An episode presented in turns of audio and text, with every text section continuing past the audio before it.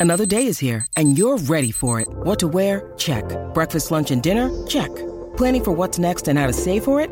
That's where Bank of America can help. For your financial to-dos, Bank of America has experts ready to help get you closer to your goals. Get started at one of our local financial centers or 24-7 in our mobile banking app. Find a location near you at bankofamerica.com slash talk to us. What would you like the power to do? Mobile banking requires downloading the app and is only available for select devices. Message and data rates may apply. Bank of America and a member FDIC. When you need mealtime inspiration, it's worth shopping Kroger, where you'll find over 30,000 mouthwatering choices that excite your inner foodie. And no matter what tasty choice you make, you'll enjoy our everyday low prices, plus extra ways to save, like digital coupons worth over $600 each week. You can also save up to $1 off per gallon at the pump with fuel points. More savings and more inspiring flavors make shopping Kroger worth it every time. Kroger, fresh for everyone. Fuel restrictions apply. Ladies and gentlemen, it is showtime. Please welcome the team of the Fulhamish podcast.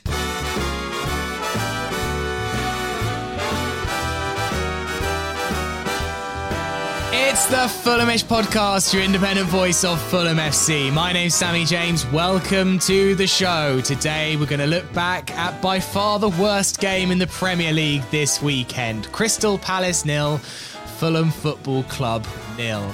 We probably deserve to win it. For once, we won the XG battle and we came away with a point from a difficult ground. But some problems up front. The rest of the team's looking quite good. If we could just have a goal scorer, it would be potentially borderline record stuff, I think, for Fulham this season. We'll look back over the match and we'll preview Wednesday night's Carabao Cup game, the Yo Yo Derby, Norwich City at the Cottage. I can't wait to finally play Norwich City and for all the jokes to resume. And I'm joined today by Cameron Ramsey. Hello. Watcher, how you doing, guys? You alright? Good, thank you. Elizabeth Barnard. Hello. Hi, everyone. And making his pod debut, delighted to welcome Avais Malik. How you doing? I'm very well, thanks. Thanks for having me. Oh man, it's uh, it's good to have you. We've kind of been chatting for a long time, Avais. You've kind of been part of the gang for a little while, and we are like, yeah. we've got to get Avais on a pod. He knows his onions. Um, he, we we need to get him in. So yeah, Avais, we're no, delighted to uh, to have you on the show. Right, uh, let's do some three word reviews before we get into the game. Cam Ramsey has. You know, he wiped away his hangover this morning. He got woken up by the baby, but he still had time to write an article and look through some three word reviews. What were the best ones that came in? Right. Well, I haven't wiped off the hangover just yet. It's hair of the dog still, right? Um, and of course, it's a nil-nil, one of the most mind-numbing games that any of us have ever seen. But we'll start off with three from Twitter. Um, so we'll kick off with Rick Cardis, um, which is last on MOTD. I don't watch Match of the Day, so I presume that's probably just how it panned I out. know Rick, and he lives in America, so I'm amazed that he uh, kind of has got that reference and cares. But anyway, big up the football boys. That's what I'm saying. Um, we've got Richard Smith with Raully need goals, which uh, no truer words have ever been spoken before. Yeah. And at Roachy Baby, um, it's, it's Lindsay. It's not really a free word review. Um, it, it's more of a sentence, really, but I found it funny. Um, can I have five words? Couldn't see a fucking thing. All in block capitals, which uh, again I think echoes the uh, echoes the feeling amongst everybody in the fan base. So we've got two two from Instagram. I thought I'd delve into that pot. Very nice. Um, so we've got DJ Sparky 1969, which is Sell Worst Striker Derby, which is yeah, it's, it's, a bit of a poor pun, but rate it anyway. And uh, Nick since the 68, which is most clean sheets, and that for me is the overriding take from Saturday anyway. That we've got to run with and we've got to enjoy. Yeah, you got to take the wins where they are, and uh, three clean sheets out of six. It was the most yesterday. I haven't double checked since today's results whether we still have the most amount of clean sheets in the league. I mean, most amount of clean sheets in the league goal difference of minus five. It's kind of like, I mean, it's good and bad. I'm trying to work it out. It's kind of weird, really. Um, Avas, it wasn't a classic. Um, I think Fulham were the better team, though. And after 24 hours of sitting on it, I did manage to stay up and watch us on Match of the Day we were the better team, deserved to win it. And Marco Silva said so. And I thought he was right. Like, we actually made some bloody good chances yesterday. And Sam Johnstone pulled off some good saves. It wasn't a classic, but I feel like we did everything right in that game other than put the ball in the net. Yeah, you're absolutely right. I think if you if you go back to the beginning of the game, Andreas Pereira had a chance within the first three or four minutes um, after he's put through by Robinson. I think we had a, mm. we had a great start. The first 15 minutes of that game, we were all over them. We were back to how we used to be, how we loved Fulham playing. Um, I think the game changed on the referee just wanting to play his role in the game. Uh, yeah, there was a time where we lost the ball, ricocheted off a Palace player, hit the ref. You think the game was going to stop. Palhinha tries to get the game stopped, gets booked, and the momentum shifts. I think, but up until then, we were controlling that game. We had um, the chance from Willian as well when he cut in. It was great. Uh, Raul had that chance with amazing first touch before he struck it straight at the keeper. I think first half we were dominant. I think we should have taken the points, but yeah, uh, a good a good first half. Uh, I think we tailed off towards the end of it. Abbas, I can tell you're going to fit in on the podcast because it's only taken uh, three or four minutes and you're already slagging off referees. You'll fit right in here. Do you, do you um, blame me? Do you blame me after what he did in that first it half? It was so weird. It like, was odd. Has the rule changed? Like I, what? Like, it's drop ball, isn't it? Like, I was I was being convinced that um, because Palace had the ball that play could continue because Palace got the ball after hit the ref. But if you actually watch it, we had the ball. The Palace player stuck his leg out, it ricocheted off him. So I don't, I don't understand. And then Palhinha getting booked 30 seconds later, the ref, the ref wanted to play his, play his part in the game, I think. Similar with Tim Ream's booking two minutes later. Mm. It was all a, all a mess for 50 minutes. And I think that changed the momentum, brought Palace back in the game. But up until then, we were far the better team, just like last year. Yeah, Paul Tierney really did kind of steal the show in the first half, and and I saw Palace fans complaining about him as well. In fairness, I think he kind of made dodgy decisions both ways. Really, there were some absolute stonewall fouls in there not given, and then there was some just really bizarre yellow cards for decisions that were kind of nothing. Um, mm. Liz, a lot is going to be made of our lack of striking prowess. I am so undecided about Raul. Raul. I feel like there's like half the fan base that are like, oh, well, he's making lots of chances, he's doing well, and then the other half of the fan base are like, when are we going to accept that he's shit? Um, where do we stand? Because I can't work it out. But there was so many good moments yesterday, and then there was just some head in hand moments. Yeah, it's a really difficult one. I said yesterday, I think it will just take one goal and I'll be like in love with him and obsessed with him. But at the moment, it's really frustrating. He's doing so much good in the middle of the park up until the final third. And then just in front of goal, he really just doesn't have it. Um, so it's so frustrating because I love so much about what he does. Um, but I'm sure we'll come on to this.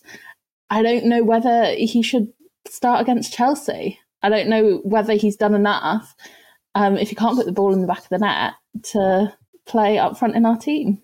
No, I mean he would suit the Chelsea game if he can't put the ball in the back of the net, considering their problems at the moment. Um, he'd fit right in in that game. I mean that's the most stonewall nil nil I think that we've ever seen.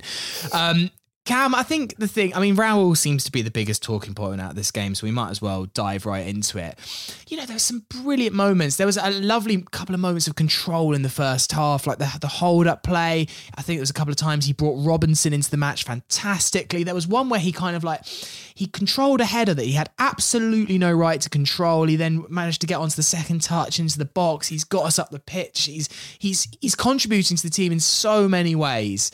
And yet, just the chances that he's getting, and he had two big ones. He had that first one in the first half where Andreas plays him through, and and, and you know he gets on target, which I guess is to be applauded, but it's also a relatively easy save from Johnstone.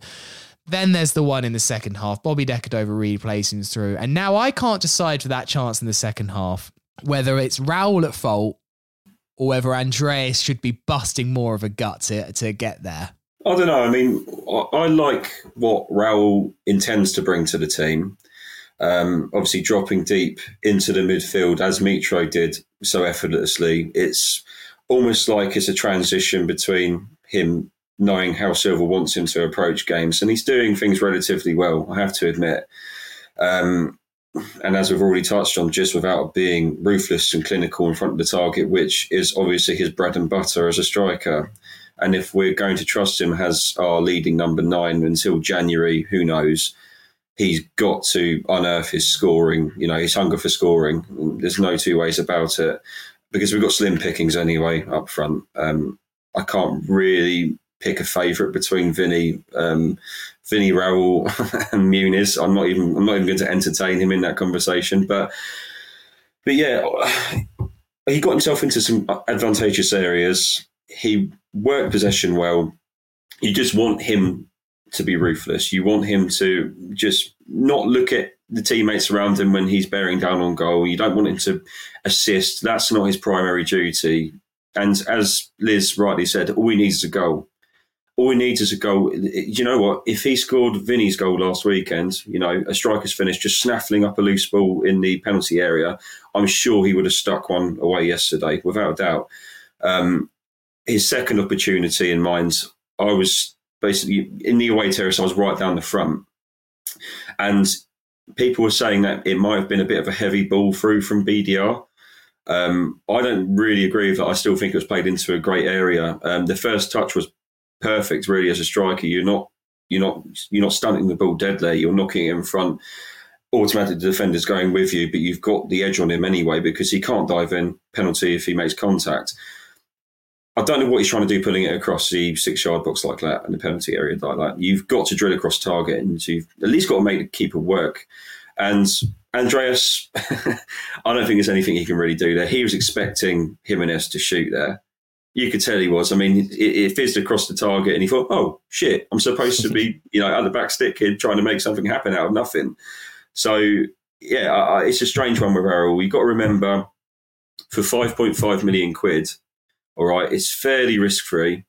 We know that once he gets up and running, there is a definite striker in there that's capable, of, I think, of bagging double figures he's going to go through a purple patch and he's going to. Look- do you honestly, do you honestly think Raul can get double figures? That mate, I'm, I'm, try- I'm, trying to be the optimist here. You know. Yeah, I know. I appreciate that. I've, I've, I've been given dogs abuse in the past for writing players off way before you know their standing suggests they should be. Um, I'm just trying to back his corner a little bit here because you've got to remember it is a top top striker. You know, he's just gone through a very very difficult stage in his career. He needs to dig himself out of, and the only way he's going to do that is if he has the full support of everybody behind him as well. And yeah, touching on it again, all we need is that one goal. Liz said it. I totally agree with it. And that should catapult his season for us. And I'd have no qualms about him starting week in, week out. But when you've got a player like Vinny, whose record recently has been pretty decent as well, and also he's a guy that obviously at home last season scored the winner against Chelsea too. Maybe a little bit of mind games in play there. Start him yeah, maybe Raul needs a little spell on the bench where he's like, okay, maybe I'm not necessarily top dog at this club. Maybe he needs to reflect a little bit. Maybe he needs somebody to actually be really breathing down his neck like Vinny, who actually on his day can stick it away. So we'll just see what pans out in the next couple of games, and I expect some big changes against Norwich, of course, because why not? Just going back to that chance that um, Raul had in the second half. Do you feel like BDR could have looked to his left and played Pereira initially? Because if you watch the replay back, Raul is sticking his arm out. He's actually pointing towards uh, Pereira as if to say he's not in a position where if he took the ball on, he would have a better chance of scoring. If you look back at the clip, I do agree with him. But having received the ball, he's got to drill it into that corner because at the worst, the keeper's going to parry it into Pereira's feet. But mm. I just think he's got he's just devoid of, of confidence, um, and I think that's where he was he was hoping that that ball would go left and not in his direction. But I think to get that confidence, do you start him against Norwich? I mean, wow. I'm, I'm, yeah, I'm, I'm, vibing with you of, of us, honestly. I mean, I think in that position where BDR was centrally and both centre halves were completely occupied by mm. the hmm. runs being made out wide, I, I, I, would have put Milosis through that if I was BDR personally. Yeah, it's a fair point. There was a space, there was a gap opening up just on the edge of the 18. You think, have a pop, son. Mm. Like the defenders aren't bothered by you at the moment. They're watching the runs obviously being made away from you. I would I, I would have let leash I would have unleashed something there. Just speaking from obviously an offensive standpoint, but obviously they work so so um, strictly and strenuously on these attacker scenarios. Yeah. He's always going to give it to somebody.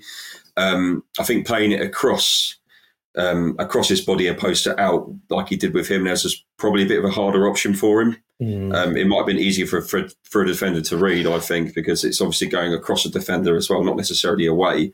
Um, it was the right ball. He just they just need to do better, and that's all it is. We, we we're not scoring enough, and we're not convincing enough in front of the target as a, as a team. We're just It's like not. it's like when you play Pro Evo on the PlayStation. When you're desperate for your striker to score, you always ping that ball to him no matter what. And I feel like that might be part part of what we were doing there, where that's a great chance for him to score. As Liz is saying, get that goal changes his whole his whole approach to playing, and more confidence for the players around him to get uh, get him the ball, get him goals. But I also feel like, um, did we start the right front three? Did we? You know, I was surprised that Harry Wilson didn't start. A bit, a bit of dynamism against this Palace uh, back four, getting Harry Wilson to cut in from the on, from the right, looks like Willian on the left. I think that would have placed some balls through into to Raul would have helped. Yeah. Scored that goal in pre-season. With with, uh, Robinson playing that ball from deep but along the ground, I feel like that's how we get Raul his goals. Yeah, I would have started Wilson. And I thought Bobby Reid had a bit of an off game yesterday. Um, he wasn't dreadful by any means, but he did, like, he was making bad decisions at times or wasn't receiving balls very well.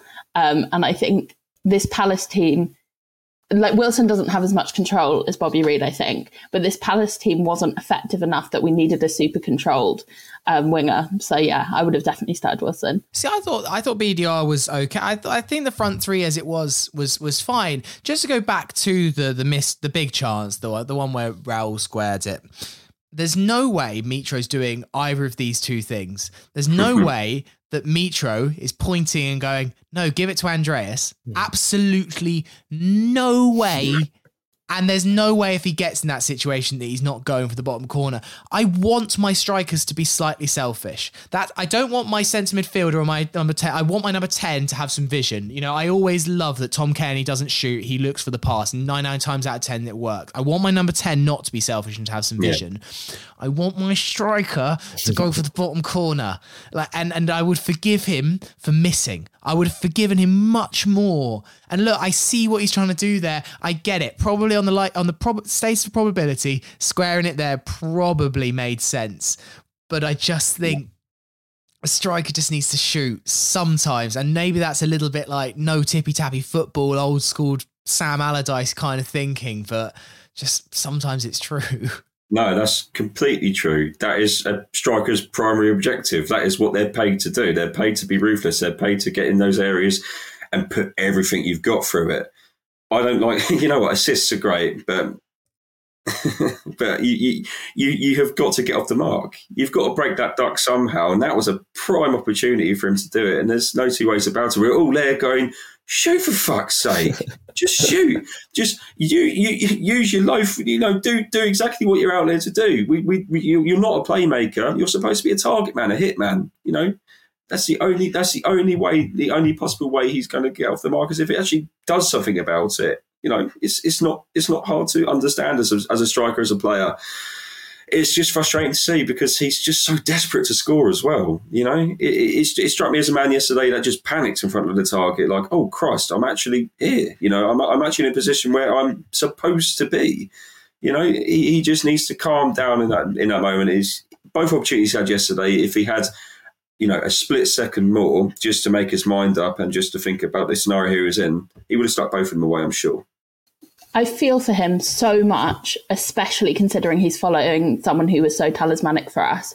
I can't imagine how hard that would be. Like for all of my criticisms of Mitrovic as a player, um, not loads to be honest, but he was an incredibly instinctive striker, and Raul doesn't have that. And we're used to having a guy up top who's like who breathes to score, and I just don't, I just don't feel that with him. Like I feel for him so much.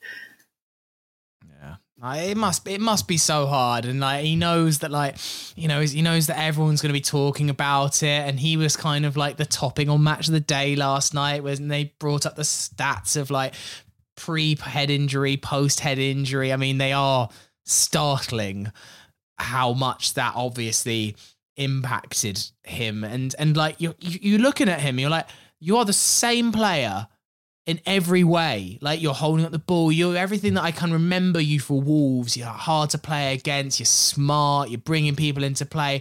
And then he's just like that moment in front of goal, those those key moments, those kind of things you can't like teach. It's like ingrained, it's like Yeah. split second stuff. It's like it's kind of heartbreaking to see. And I remember thinking when he came to Fulham of us, I was like, I think this is, I, I, think that maybe a change of scenery is what we need. And, you know, he scored in pre season. I was like, here we go. Raul's back. Marcus Silva's breathed new life into someone. And maybe that still might happen, but it's kind of everything we feared. And it's, it's frustrating to see those kind of everything that the sports were saying pre-season. I don't think he's going to be the guy to replace Mitrovic. I was like, no, but trust in Silva. And I don't know. It's it's it's horrible, and I almost don't want to talk about him because it's probably adding to the problem. well, we we know Marco can bring out the best in those who need a second chance. Look at Pereira as a perfect example, even Willian to a big degree, actually. Yeah. And we all believe that Raul, with the with the right support around him, could easily have that supply around him to to bag a few goals and get that confidence, like we're all saying. Um, but when when we first signed him, I, I, mean, I, I, certainly had a knee jerk reaction that if he was the replacement for Mitro, that we were going to be devoid of goals. And I, I got rightly slagged off for it initially because we had time to buy that proper striker.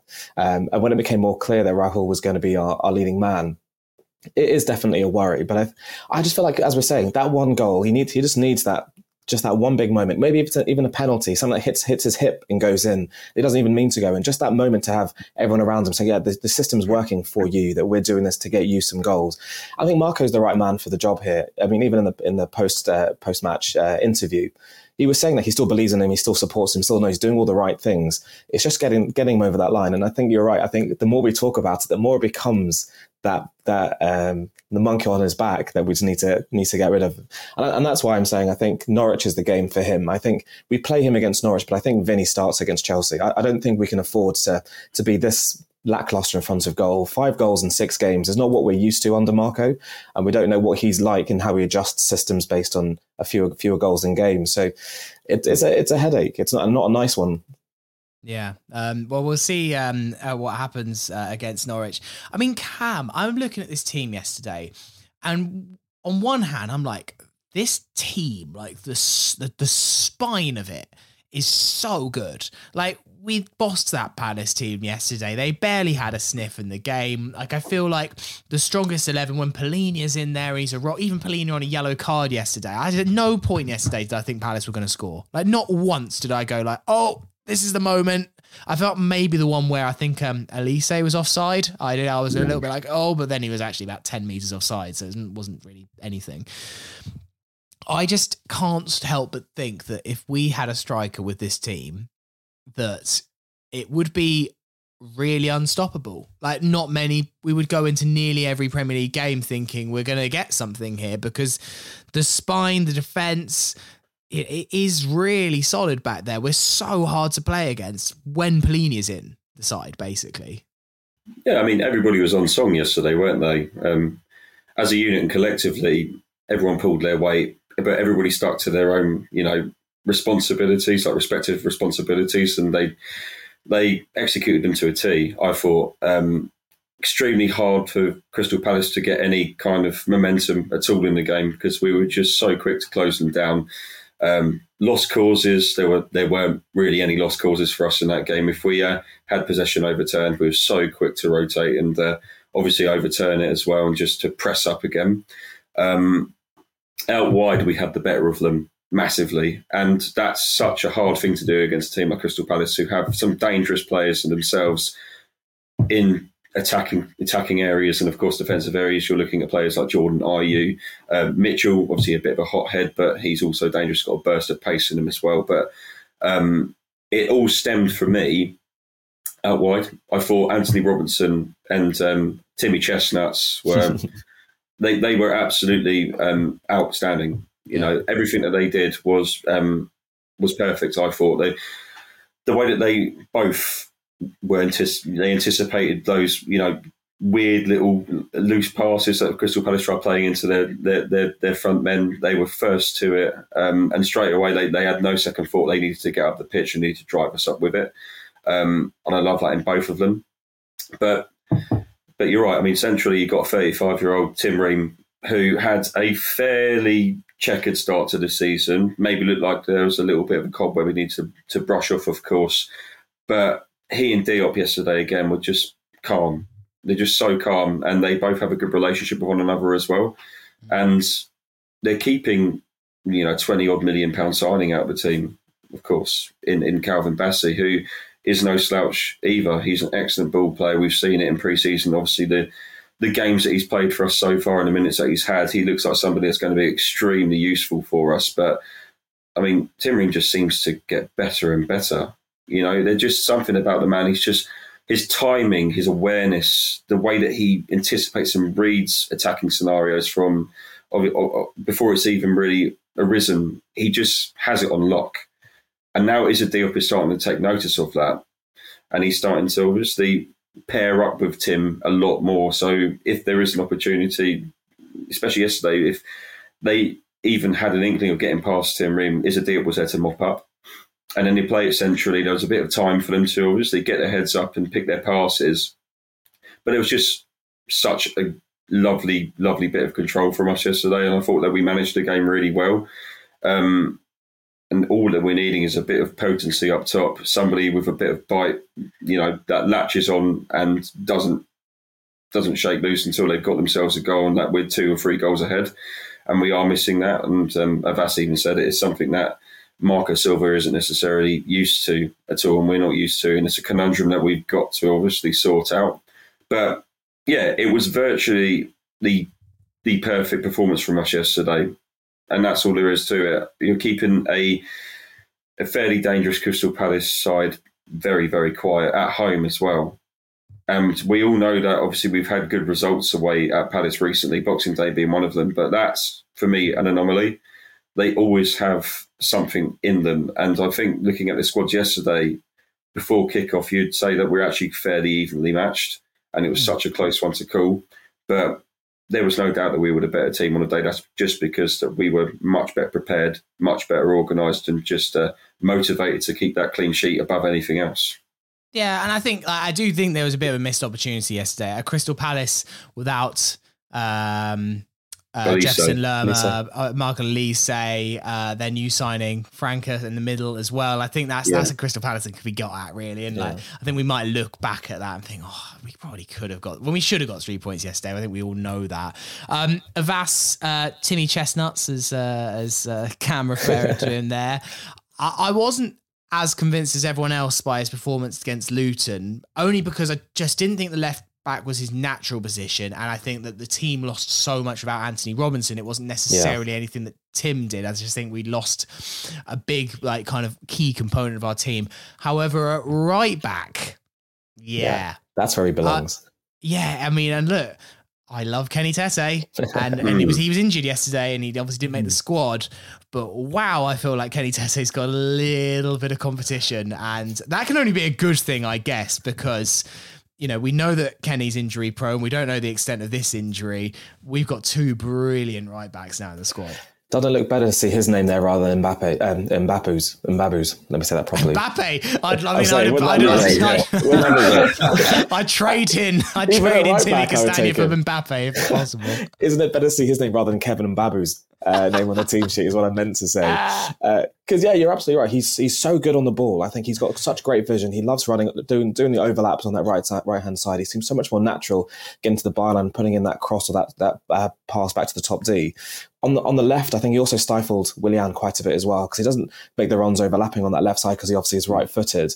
But I, I I I'm quite high on him even on the left side. I think he's a good cover for both sides. We're still waiting to see um, what um, Ballo-Touré is like. Obviously, he probably plays on Wednesday probably give him a mm. run out as well. But on the right, I think it's great to have that competition. It's only going to bring the best out of Kenny as well. Um, mm. But uh, at the moment, it's hard not to love hard not to love uh, chestnuts. He's uh, yeah.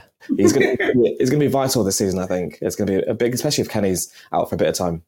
I love this new nickname that the Fulham fans have adopted him, Timmy Chestnuts. It's just it's just a much but it's just, imagine, it's just, just just works, doesn't it? Imagine if he starts scoring goals over Christmas, he'd be roasting in an open fire. Oh, yeah. you ripper. I might not be good on puns on the telegram, but I can do them here. That's a mess. Um, that, that, that was just exceptional, wasn't it? All right, well, that will do for the Crystal Palace roundup. We're going to take a break there and get in some of your questions. Part two of the Fulhamish podcast. It is Sammy here with Cam Ramsey, Elizabeth Barnard, and Abbas Malik as well.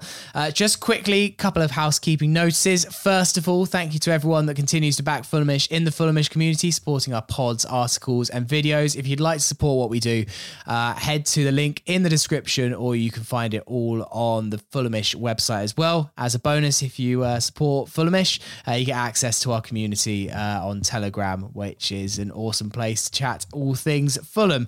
Secondly, our Fulhamish live show, uh, which is going to be happening after the Sheffield United at the Half Moon. Tickets will go on sale for that this week. They're not on sale yet, but hopefully they'll be on sale later this week. So uh, keep an eye out uh, on uh, Twitter and on Instagram as soon as the ticket portal goes live. We're basically just waiting for the Half Moon to get it sorted.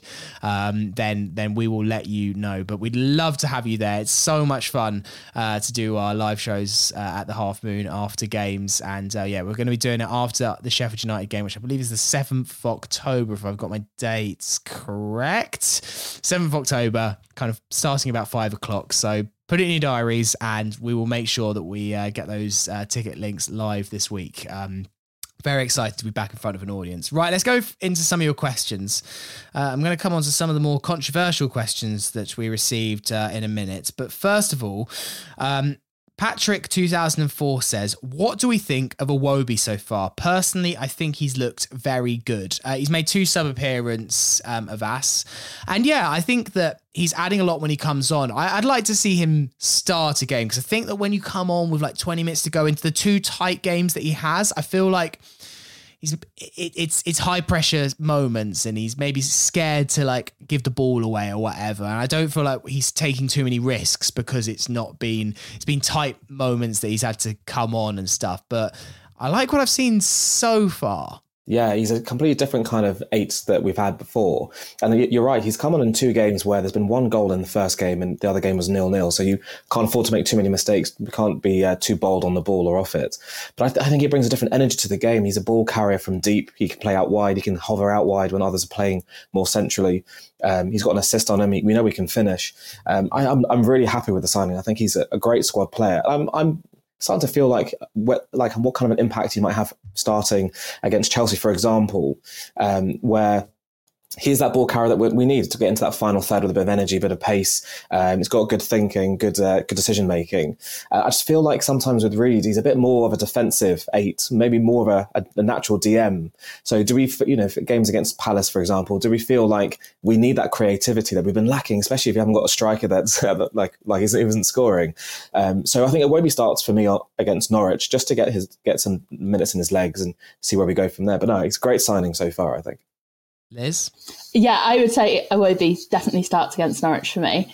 Um, but I can't have this taking Harrison Reid out of the starting lineup. I just can't have it. Um, I think Reid is one of our most consistent players and really gives us a security in this team that we need in this league. Um, I would be interested perhaps in having Iwobi replacing Pereira, who I don't think has set the world alight this season. Um, I was really impressed yeah. by his energy yeah. when he came on, but I don't think we can sacrifice the tenacity that Reid brings us at all. I just don't think that's a good option. Yeah, well, um, I've got a question here. Perfectly moves me on to it. Fulham Andrew, I'll go to you on this one, Cam, says, What do we reckon of Andreas? Maybe Iwobi could play the 10. From what I've heard from Everton fans, I think obviously like Iwobi does seem like a bit of a Swiss Army knife. He can play at the 8, he can play the 10, he can play left wing if he needs to as well. But from what I'm hearing, the 10 is his kind of best position where I think Iwobi can be carefree, not have to worry too much about the tracking back and all of that. He can just kind of be free to have a bit of a laugh. Um, I'd I'd be up for seeing him in the 10. And and Andreas, I like Andreas, but he, he isn't massively delivering in either assists or goals. So I think that's where Iwobi should be providing the most competition. Yeah, completely. I mean, I've got Andreas in my FPL team, and he only gets really like one or two points every every week, which is okay. But it's obviously an indictment of his creativity and what obviously what he brings to the table as well. Um, and I also like him. I think he's a cute player. Um, I think that obviously he's, uh, his intentions are there. His intentions are good, and he's got good creativity when he you know actually wants to get his head in the game. Um, but with Iwobi, he was Everton's best player last season I mean, we've got to respect that. And we've got to recognise that, you know, shelling 20 odd million, however much we spent on him, you know, he should get some proper minutes. Because, yeah, on Saturday, I think that he was caught in two minds on what he should actually be achieving when he's, uh, you know, when he's on the pitch for those 15 minutes or so. But the game certainly opened up when he did enter the fray too. Um, there was good opportunities being obviously forged by him. Um, he occupied his opposition very well and his marker very well. Um, and I just think he's such a difficult player to pin down. He just seems like somebody that is so interchangeable across the final third. He will just bring a hell of a lot more, um, you know, a hell of a lot more opportunity to to our system than what Andreas does. Because Andreas, I think, sometimes gets a little bit overshadowed, a bit a, a bit cast out by defenders. Um, he's quite easily containable. Um, Iwobi has that burst of pace. He has that energy that is hard to it's hard to breed in a player. Um, the only way we're really going to find out if he's any good in the number ten for us is, of course, in a cup game against you know Norwich City, a team which are doing fairly well in the Championship, of course, but by no means. Yesterday. Yeah. Well, what was the score yesterday in that game? Six two to Plymouth. oh shit! Oh, mate, were they ahead? Mate, no, I, I, no, I barely, they, were four 0 down. They were four 0 down at half time. Yeah. Man, I barely looked at my phone. I thought they were four 0 up or something like that. um, Imagine that away day. Oh, scrap, that scrap. Is miserable, is It's a long fucking way to Plymouth. 4 0 down at half time. I think they brought a decent allocation down to Plymouth as well. Oh. We'll, come, we'll come back on to Norwich in a minute. um, Jason Lipscomb says, um, How are we going to score goals? I don't believe it's down to only Raul. More creativity? Um, Avais, it isn't obviously it's not just down to Raul. It's not like Raul is missing from a yard out. Like, yeah. yes, okay, he should have done a little bit better with the chance that or the chances that he had, it's not just that. You know, I think uh, actually Match the Day pointed out brilliant yesterday. Robinson makes that fantastic run from left back. He's right, he's through. It's kind of three on four, yeah. and he gets the wrong pass. It's moments yeah. like that that actually are killing and why our xG is just not that high because we're just not making enough chances. Absolutely, it's that final third composure that I think I think is lacking at the moment, and that final final decision making that uh, we're lacking. But I also feel like we're we're adjusting to life without Mitro. It, it, we played what five six league five league games out of he played a little bit in the first game. We're sort of mm. adjusting to what Raul needs or how we're going to supply him the ball. I think as we're talking about Andreas Pereira as well, he's the kind of player that should be contributing not just with assists, but he should be banging in a few goals for us as well. Willian had that chance early on as well, where he could have done a bit better with his cross shot chance. I think he didn't put as much power into as he normally would do.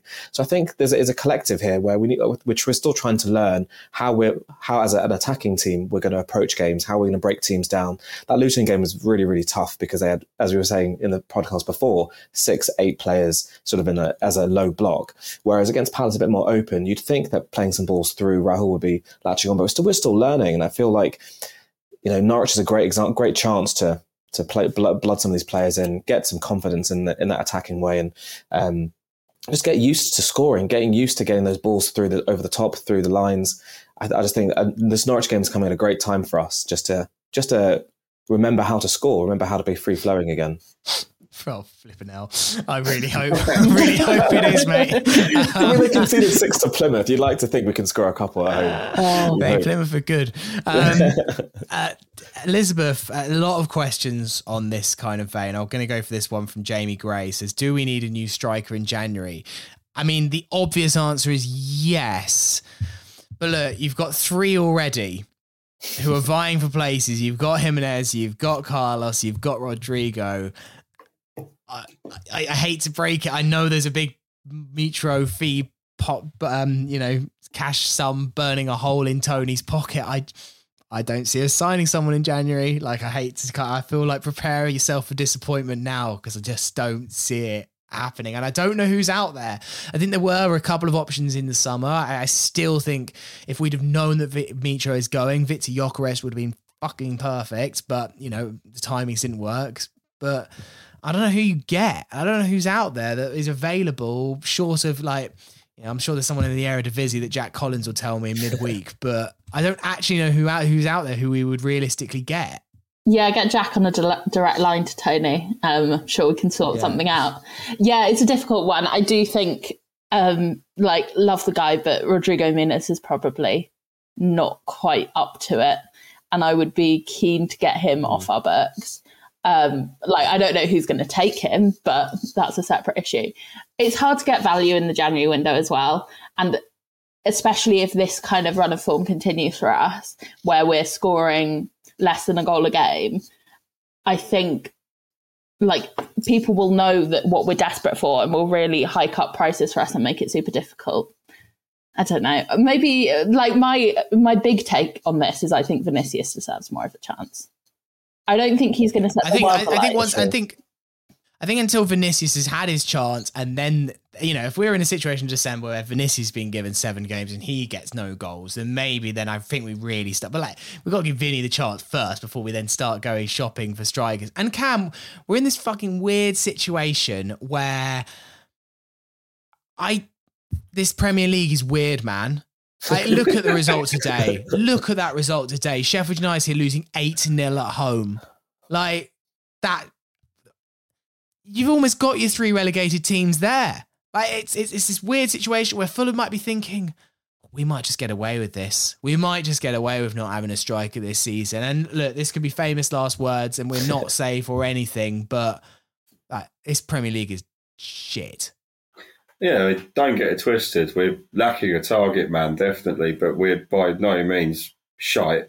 yeah. You know, there, there, there, there are easily three to four, maybe five teams in this division which are a lot weaker than us, and it really shows.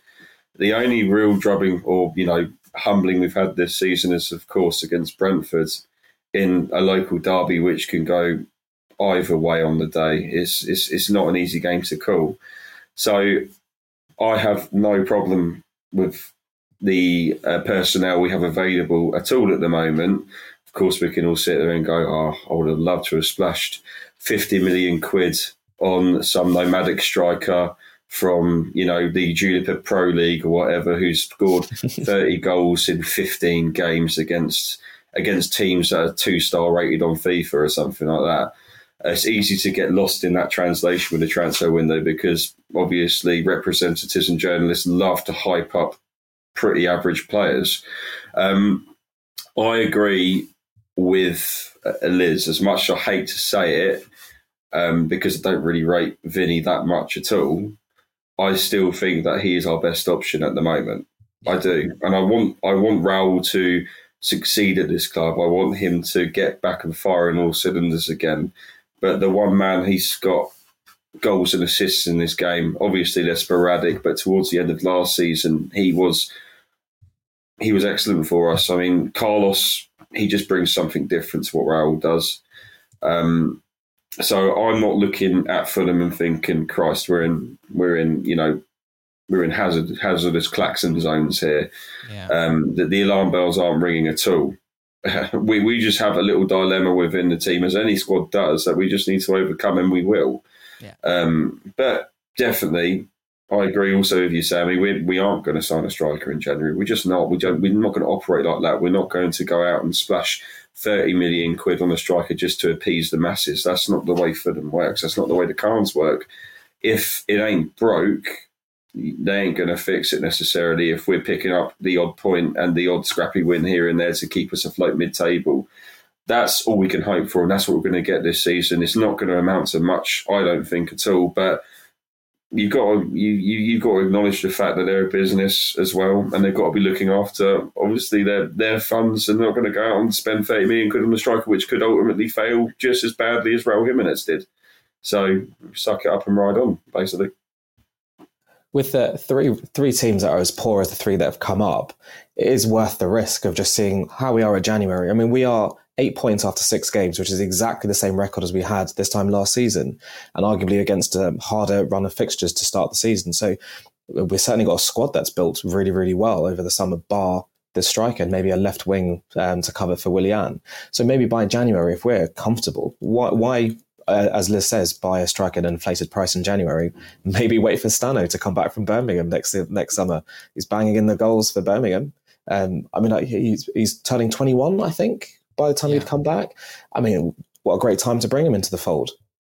Maybe absolutely, man. The, the, the kid's on fire, isn't it? You got you got guys from Coventry, yeah. You've got guys from Coventry that are sitting there watching it, going, "Ah, this lad's quality." Like, I can't do a Coventry accent. I'm not going to persist with that. was that, was that I, so I didn't even realise you were trying. No. Oh, mate, I've got many accents which come out. They just, they, they, they, just come full flow. But you've, you've got you've got, them, you've got them sitting there saying, "Oh, could he play centre mid?" You know, he looks like a really tidy operator on yeah. the ball. Somebody mm. that's actually got you know very good poise and creativity involved with him as well. And it's like, mate, he's a striker. Like, I understand he's shit hot and he is he, he's going to have a very, very good career ahead of him as well. But come on, man, know your station here. We are not selling him to Coventry yeah. City. We're not selling him to Birmingham City. No. He's going to come back to Fulham and he's going to bag 50 goals a season. No, I think there's two things no for me here. It's like, one, yes, we're going to be fine this season without a striker, I think. And it's not going to be always pretty. What I think is the biggest disappointment is I think that with this team that we've got, if you had a firing striker, if you had mm. Mitro, let's be honest, with the signings that we made, I think that this Fulham team is honestly like good enough for like, dare I say it, like a fight for Europe. Like, yeah, I genuinely think that if we had Mitrovic this season, I think the spine that you've got, you've got like Leno in goal. We know the defense is pretty solid on its day, especially when Palhinha's in there, who is one of the best centre defensive midfielders in the league. And then you've got the kind of quality that we've got on the wings. It could be better, but it could be a lot, lot worse. And then if you had a striker up front, I think what is sad for me this season is the potential missed opportunity of something exceptional rather than necessarily the worry that we're not going to stay in the league. And I think mm. that's the bigger disappointment for me, Liz. I think there is a possibility that I like I don't I don't think we'll go down. I still think there's a possibility. I think there's a probability that one of the three promoted teams kind of gets their act together, gets in a new manager that turns them around or whatever, does a really great January window and gets it sorted. Um, I'm not worried about this season particularly, but if we have a bad, mediocre, bad season, still don't go down, stay in the Premier League, and then we lose Palhinha and Marco in the summer, where does that leave mm. us for next season? That's my real concern. Not to be all doom and gloom. And three years in the Premier League no, would be great, but it's not looking good. He's got. I think that, I think that's the bigger thing is like you know that this isn't going to last forever. You're not going to keep some of the players that we've got into next season. And look, it'd be, it'd be so typical Fulham to fix the striker problem next season, and then Palhinha's gone, and we can't keep a clean sheet for love nor money. But I guess that is just the the life of being where we are in the food chain that we're going to lose players and short of like winning the lottery and it all clicking at the right moment, the right time. And even then, when that happens, then the vultures keep coming in. It is the life of supporting a club like Fulham. You have to constantly evolve, constantly change, constantly deal with a problem like you haven't got a left back with a keeper's crap or something like that. I mean, you're looking at Brentford this season, like yeah. they're finding it as well. Like life in this food chain in the middle, middle of the table is not easy. And they've lost someone like Rico Henry out for the season. And I think Brilliant. they're going to have a look. I think they're going to find it tough. Like I don't think they're going to go down, but they're going to find it tough. Like that's what life is kind of like in the middle. Um, I just want to come on to this final question, which honestly, I'm. This isn't. I'm. I'm. I'm just going to go on the attack here. I'm fuming about this. Andrew Reed Dick, and I'm honestly, I'm not. I haven't added that final name. That's his actual um, emphasis. So yeah, massive emphasis. I wonder Said, when did Sammy James start going grey? Didn't think last season was that stressful. Lol. Come on, man. I'm out here trying to make a nice podcast for everyone, and I'm getting messages like that. You're distinguished, my man. Yeah. You're distinguished. It's fine. It's fine to go grey at 30 or yeah. 31. I started... How old are you, Sammy? It's not good, though, is it? I, I, I, had to spend the afternoon Googling just for men. Did you find the right tone at least? Oh no, I got lost in a sea of oh. options. Don't look too closely at the top of my head because I've been going grey since 2018 19 um, Andre Schürrle really was just not like the stress of that was too much. Downhill spiral from there. I've got I've got grey shocks as well. I, I quite like them. Yeah, yeah. I've got greys in my I don't think there's anything to be embarrassed by. You know, I what, you, what I feel what I feel most it. affronted by is that I'm fairly sure that like the the things that we do to camera for Fulhamish, like the cameras that we're using, aren't good enough for you to be able to see my grey hair. So Andrew see me like up close and personal. I feel like in the concourse and has noted it down. Didn't say anything to my face, but just thought, you know what, I'm going to get on Instagram and just give him a sly dig. Yeah, when's Outrageous the next podcast? I need to ask him a question. Yeah, yeah, exactly. I, oh, yeah. Don't, don't ask me about Raul Jimenez whether he should be sold in January. Let's go on here and ask him about his grey hairs. I tell you, when I first had my grey hairs was the season that we went down under uh, Felix Magath. Oh, you need some So cheese. it was. It is Fulham related, and I've never recovered ever since. Really, because once you start going grey, you don't stop. I hear Mate, that some good Gouda will sort out grey hairs. Some, Some Gouda, good some what? Edam. Gouda or Edam. Some cheese. Mm. Mate, this this geezer has unrolled a sleeping bag in your in your head at the moment, hasn't he? Yeah. You know, Livid. he's he, he's sleeping in that head of yours, man. He's got, he's he's not Yeah. paying any money for it either. Like, you are rattled, my man. Oh, you he's, are he is chuckling away hearing this, bro, as well. He's probably elbowing his mates. Have a listen to this last bit of the podcast. Honestly, you should see his profile picture as well. Like I'm on his Instagram now. Like he's absolutely loving life. Look at him. Look at him there. He's just like, out there trolling me. Sammy's obsessed with him. I He's guess. he's got you on strings. He's got you on strings. He's got sunglasses on his profile picture. You can't mess with him. Livid, livid. Anyway, thanks for all your questions today, apart from Andrew. I wish you could block the podcast. I wish I could do that. I wish I could stop people listening somehow, because if I could, I would do that for you, Andrew. Outrageous behaviour. right, we're going to take another break. Afterwards, we'll look ahead to Norwich City in the Cup. Part three of the Fulhamish podcast. Sammy here, still angry with Avais Malik, Cam Ramsey, and Elizabeth Barnard. Let's look ahead then to Norwich on Saturday, and a few of their fans might have got a few grey hairs if they made a trip down to the southwest to watch them lose six two to Plymouth. Um, I, I don't know why I seem to follow Norwich slightly more closely than than your average team that I might follow. I don't know, just follow a few Norwich fans, know a few Norwich fans, and um, Cam, they've been going on about how they've had a great start to the season. Uh, that was until Saturday when uh, Plymouth, uh, admittedly not a bad team, um, and came up from League One with hundred points. Um, Still, though, you don't lose six two to Plymouth and uh, and be happy about it. And so, I guess we've got a Norwich in a slight state of chaos. They've also lost three of their last four. They lost to Leicester, that should be expected. Lost two one at Rotherham. So it's it's annoying because I want to say this is basically the perfect tie that you want in the Carabao Cup, but I don't want to jinx things. I mean, it just goes to show how much I've been paying attention to them. Really, I just off the bat said, yeah, they're having a fantastic season. I thought they won. Like as, I- as I said earlier, I thought they won at the weekend. I was completely convinced that they did. I would have expected them to. You're right. I mean, Plymouth's probably a hard place to go to. I've never been there before, so I can't really have a have an opinion on if it's a fortress or not. But yeah, you're right. Losing six two obviously proves that uh, that they were well and truly paddled. Um, they're going to they're going to come back all guns blazing, aren't they? They're going to have a reaction in the cup against Premier League opposition. Um, a chance for their their starters, their first team, to redeem themselves. And what better place to do it than at Craven Cottage in a in the yo-yo derby, as you put it earlier as well. Um, it's an occasion to savour.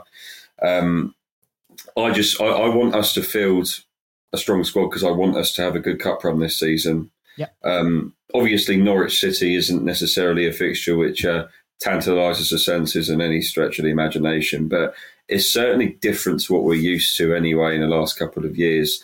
At least it's not necessarily, um, you know, Manchester City rolling down with uh, their first their first team to give us a six 0 gubbing or something like that.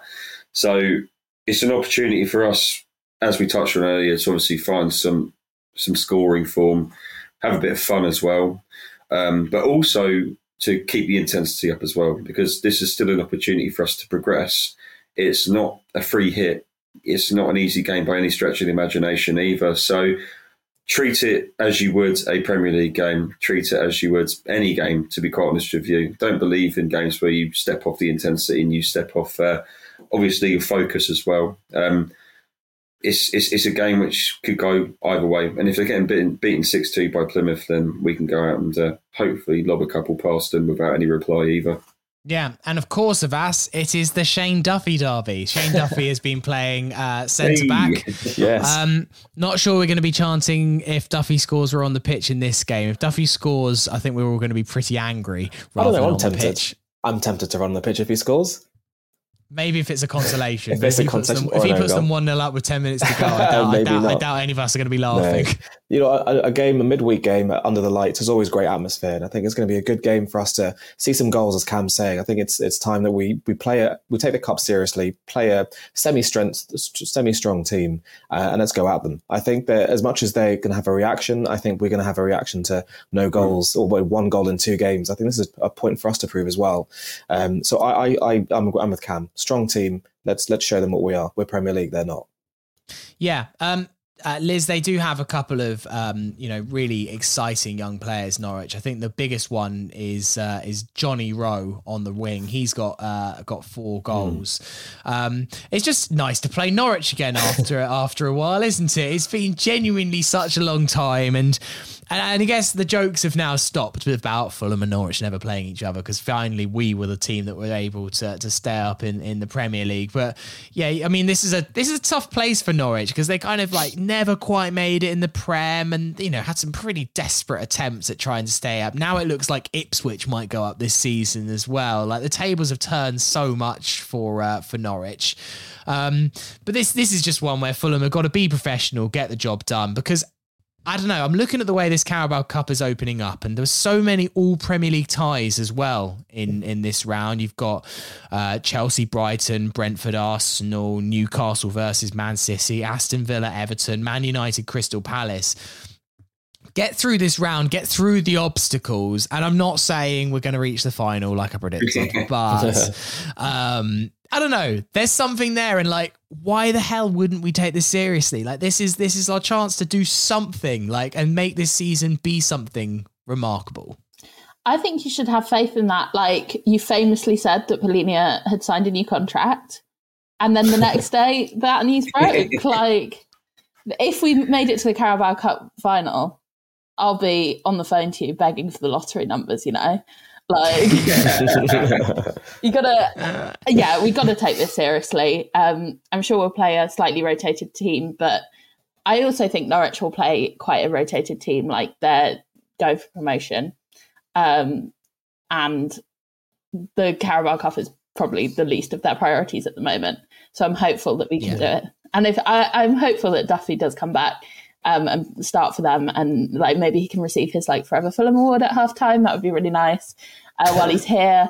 Um, yeah, really up for this one. It should be a good game cannot get a Forever Fulham award playing twice. you just can't. I know that we all liked him and all of that. Like, I'm we collected it. Will he collect in his Norwich kit as well? yeah, why not?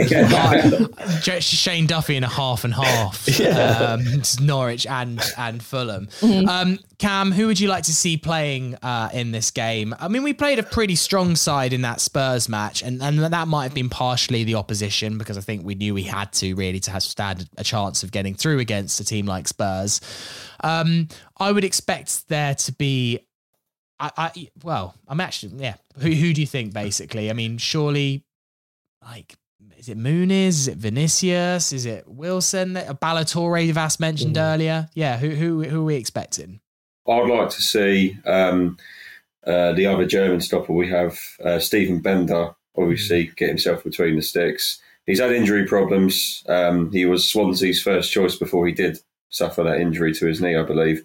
Um, highly rated as well and still still a young. What, do you think you, you would you would you want to see him above Marek? Because as much as I'm like um, seeing the new I, player, like I I would like I would like to see him blooded. I would like to see him mm. be introduced to the home fans personally because obviously we know what Marek can bring. We know who Marek is. We know what he's about, but. You've made a summer signing. You've made a new addition to the goalkeeping department. Why wouldn't you give him an opportunity in Carabao Cup? And he's a decent stopper as well. Um, so yeah, I'll, I'll, start Steven Benda. All right, Calvin Bassey. I think he's got to get back into the team yeah. as well for him to build up a head of steam, and obviously just to feel like he's actually a relevant player in the in in, in this in this squad, which seems to have buttoned down a partnership of Tim Ream Issa Diop. Um, I know that he only featured a handful of times for AC Milan last season. That's only because Theo Hernandez is the best. Yeah. Is, is, is, is the best um, right back, left back, you know, utility defender that there is, in my opinion. He's an absolute beast. So there's no detriment to Ballo-Touré for that.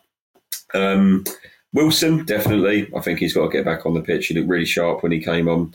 Um, what's Traore saying? Because Well, he wasn't on the bench for Palace, No. so you'd be surprised. I mean, honestly, Avais, you could probably just look at the subs bench for Fulham and be imagine that like most of them are going to get a game. I still, Yeah. I, I disagree with Cam. I think Rodak will get the nod um, over over Benda. You had Bassey was the- Wilson, Kenny, Ballo-Touré, Muniz, Iwobi, Vinicius, and Francois. You know, you could make a case for nearly all of them starting. I agree. Really. I, I would only pick Rad, uh, Rodak because of how well he did against Spurs. Saving that penalty, you got to keep him going. I think it that, like we've got three excellent keepers. Rodak is good enough to be the cup keeper, maybe rotating with Benda. I think Ballo-Touré has to play. I think Bassey has to play. I say, is Harris still around? We should still play it. Put- Is he? Was he out? Yeah, sent out on yeah. loan? yeah. Yeah, Harris, still is around. around. Harris, Francois, TC, um, Iwobi, they all need minutes. I think Wilson not playing um, needs to, to play. the fig rolls. De Figueroa as well. I was drinking him his name. Uh, We Luke need De, him. De Figueroa, so maybe he can play right back. So you know, if uh, T- if Tete is out for a while, I don't know whether um, Chestnuts plays um, Wednesday and then against Chelsea. If there's enough time to, for him to rest, it's probably too much for him. So there's there's enough food for thought here, and I think whatever team we put out is more than capable of getting two three goals, keeping a clean sheet, having a nice Wednesday night in the cottage. Fingers Hopefully. crossed. Fingers crossed. Uh, Liz, any final thoughts on that lineup? Yeah, I think that sounds about right. I'd start Rodak as well, based on what Vass said. Like, um, he was great against Spurs. I'd, I'd like to see Iwobi start. I'd like to see Ballo-Touré. Those are the two that I'd really like to see. I don't really know whether Benda's a, first, a second or a third choice keeper. I'm like was slightly confused when we brought him in. Is he the is he the new Fabri? Like, you know, I, I don't, is he doing what? No Mark- one can. No one can be the new Fabri. sad. Only Fabri is the real Only He's Fabri. almost as iconic as Ben Duffy. Um, but yeah, uh, just to see and some young players would be nice. But we we do need to take this seriously. So yeah, senior pros. as well. Only Fabri was picked. Only Fabri was pictured with a "Stop the Greed" flyer. Um, Yeah. and, uh, and said, He was the funniest geezer, man. You'll catch him. On, Iconic. you'll catch him on the train on you know on the way out from Wimbledon on District Line. He's clobbered up in all the Fulham gear. Everyone's walking past him like he's just some some mentalist just wearing full kit. Nobody really knew who he was. Mm. and then you go, hey, Fabricio, like that. And he's sort of got, hello, my friend. He's got he's got like a tray full of coffees full of players. He's Yeah. just sort like- he, he was a coffee runner, basically. He was the But, water boy. Oh no. Yeah, literally. He was a, but a very nice chap. Yeah, a that's- very nice chap. You know? That's not a man who's being recognised by many people. The coffee man. "I'd spot Fabri anywhere. I'd spot Fabri from a mile off. He's he, I, iconic uh, Fulham player." All right, well that'll do for today. Thank you so much uh, for listening, Cam. We need to name the pod. What was your favourite three-word review? And don't pick the five-word review. Um, I'm gonna go for the man uh, Richard Dickey Smith um, for Raully needs goals. Um, Raully need goals or Raully needs goals? it's Raully needs goals. That's how he worded it. Um, very nice. Maybe we could doctor it a little bit, but we're No, still no, no. We, we can we can stick with we'll still uh, attribute it to Mr. Smith. Um, you know, there, there was such a competition for it. You know, Yeah. there you go. So, well, Mr. Smith. I know, I know, Richard. He uh, he clobbered me at Crystal, uh, no, the Aston Villa game away, and I was wearing uh, the sheepskin coat, which, if you watch yesterday's quick take, I was uh, uh, wearing way too hot for it yesterday, and he just shouted across the concourse, "John Motson!" at me. Um,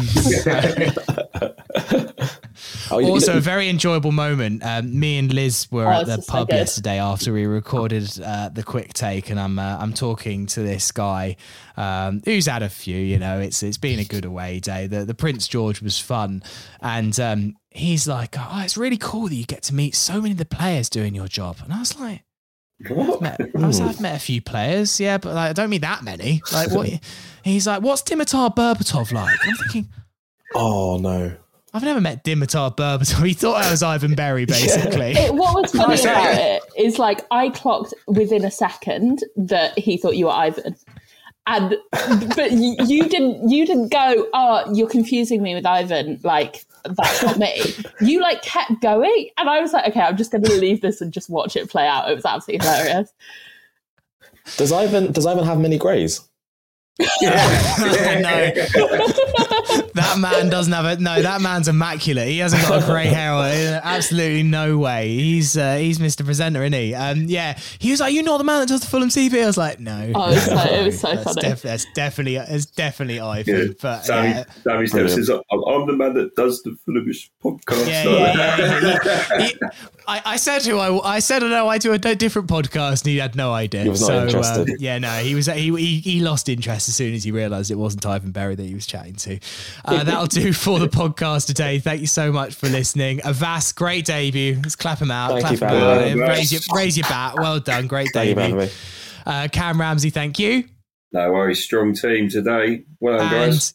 And Elizabeth Barnard, apart from not saving me from the man that thought I was Ivan Berry yesterday, thank you. It was a pleasure. Thanks for having me on. Uh, we'll be back with the Thursday Club uh, a bit later on Thursday. Obviously, we're going to be recording after the Norwich game, reacting to that, and looking ahead to next Monday's game against Chelsea. Come Gotta have 'em, on, you gotta have 'em. whites.